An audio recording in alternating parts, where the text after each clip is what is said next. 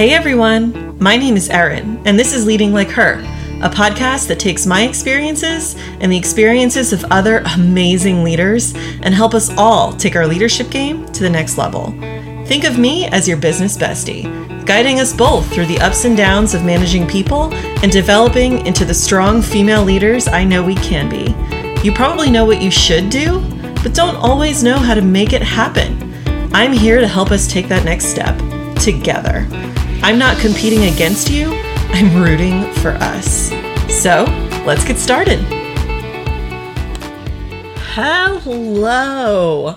I hope everybody out there is just freaking crushing it. It is mid March already, you guys. I cannot believe that it is the middle of March. It feels like like a week ago that it was New Year's Eve. I it was it's unreal. It's been unreal how fast this year is going and I hope that everybody is just savoring every minute of it. Right? We get one life.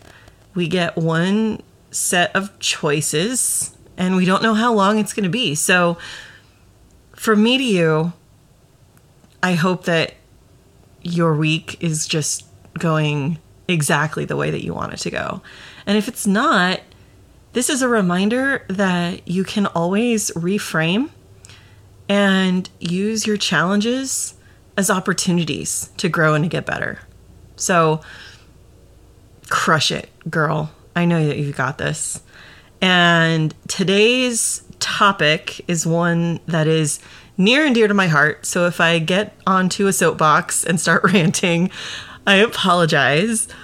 But anybody that's worked for me in the last 10 years will chuckle when they hear this episode. So, one of the things I absolutely hate is when I'm in a group where we're solving problems or we're, you know, figuring out a strategy and I'm like, oh, we should do this. Why don't we do this? And the team then disperses and somebody goes out onto the floor and is like, well, Erin said we've got to do it this way. So because Erin said it, that this is what we're going to do. Right? I hate Erin said, okay? In the terms of what I call malicious obedience. So malicious obedience, I this is not my phrase. I learned it from a former boss of mine. So, Craig, if you're listening, credit goes out to Craig. He's one of my former bosses, really great guy.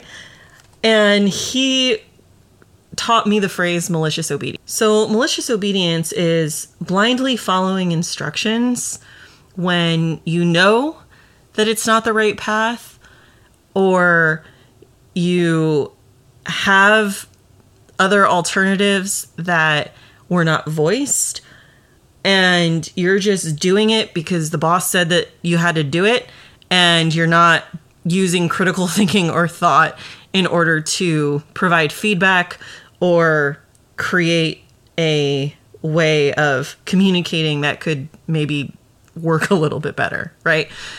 I'm probably not phrasing that right, but basically it's it's Erin said. Erin said we had to do it this way, so we're going to do it this way, even though I know that this is probably not the best way to do it. Okay. So, an extreme example of malicious obedience is me going to, you know, one of the my assistants and going, "Hey, we should get lunch for everybody. I know this great place. It's called Chuck Full of Nuts. It is a really cool place that does all of these just different sandwiches with different walnuts and pecans and macadamia nuts in everything. And it's delicious. We should do that. So, how about you order lunch for everyone tomorrow? And the person goes, Great, no problem. And I walk away and she goes down to the floor and goes, Erin's to buy us lunch from this chock full of nuts place. And even though I know that half of the crew has a nut allergy Erin said we should go here, so I'm going to order it from here. Okay. Extreme example, right? I myself have a nut allergy, so it's a little bit sensitive to me. But just because I made a suggestion and said, hey, we should go to this place, it's really cool, and someone takes that as she's the boss, I need to do what the boss wants me to do. I'm just going to go ahead and order from where she wants me to order, even though I know that there's a negative effect on the team down the line. Right? That is malicious obedience. And we've all done it. We've all done, well, I think this is bullshit, but this is what the boss wants. Right? We've all heard that. Some of us have probably even said that. Right? It is toxic in the workplace. And there's a really easy way to avoid malicious obedience. One, talking about it, teaching it to your team.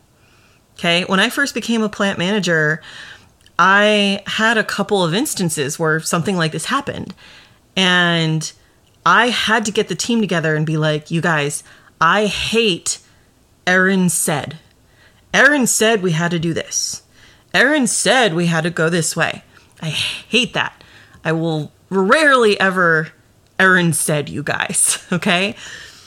So teaching them about malicious obedience and then empowering your team to provide you feedback when you do start giving instructions, right? And making sure that you're building trust with your employees and with your leadership groups so that they know that they can safely give you feedback without any type of negative reaction, right? So, going back to my nut analogy, my lunch analogy, if the assistant that I was talking to went, you know what? I think that's awesome that you want to buy lunch, but a couple of people have nut allergies, so why don't we order from this Mexican place that we can make sure is nut friendly? And I think it's, you know, the same cost and it'll work just as well right? I would have been like, sure, that's actually a great idea. I can't believe I didn't think of that. Let's do that, right? That is a much better way to work than to just be a dictator, right? We all want to work in a team environment where we feel empowered and trusted by both the people that we work for and the people that work for us. And to build a good, cohesive team. So, in order to avoid malicious obedience, you absolutely need to teach what malicious obedience is, and you need to empower your people and build that trust, right? Because I can't fix what I don't know about. And especially when I was new as a plant manager, everybody had more experience in that facility than I did, right? And they all knew a lot of things that I didn't. And so if I went in there and just started blindly, you know, shouting out orders, I would have prob one, I would have wrecked the culture of the team, and two, I probably would have missed orders and caused lates and caused cost to the company and and done very poorly as a plant manager. So making sure that you have enough compassion and humility to know that you don't know everything goes a really, really long way. Now, that being said, I have used Erin said, right? As a leader, sometimes we have to make unpopular decisions. And sometimes you just we just have to get things done quickly and we don't have time for a consensus among the group.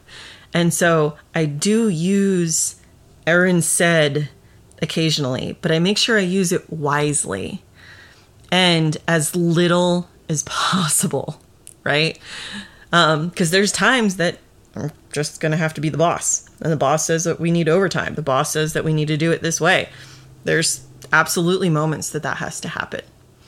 But if you educate the group that you're in and they know that when Erin says they know it's serious, then they won't have as much of an issue following you uh, because they know that most of the time there's going to be a time when they have a say.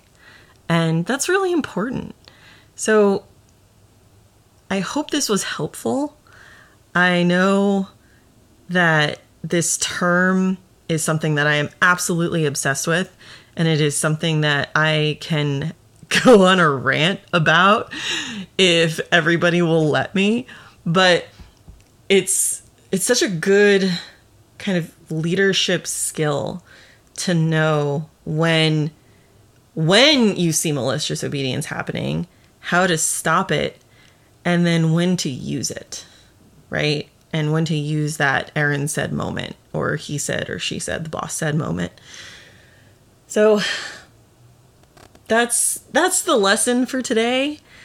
But it's also almost springtime and I hope that everybody's getting outside and getting some fresh air and the sun is coming out a little bit longer and daylight savings just kicked in which by the way I had no freaking clue daylight savings happened on Sunday. I didn't know until I was till I woke up on Sunday morning and was like flipping through Instagram and saw some memes about it. And I was like, "Oh, that's why I woke up a little bit later today." So, hope you guys are recovered from that and that you can use this skill and this term in your leadership life.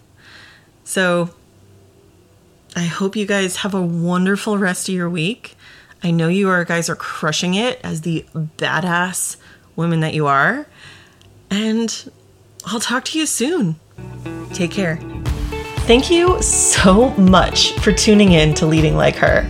If you liked this episode, share this podcast with another amazing woman in your life and tag me in an Instagram story at Leading Like Her so I can personally thank you.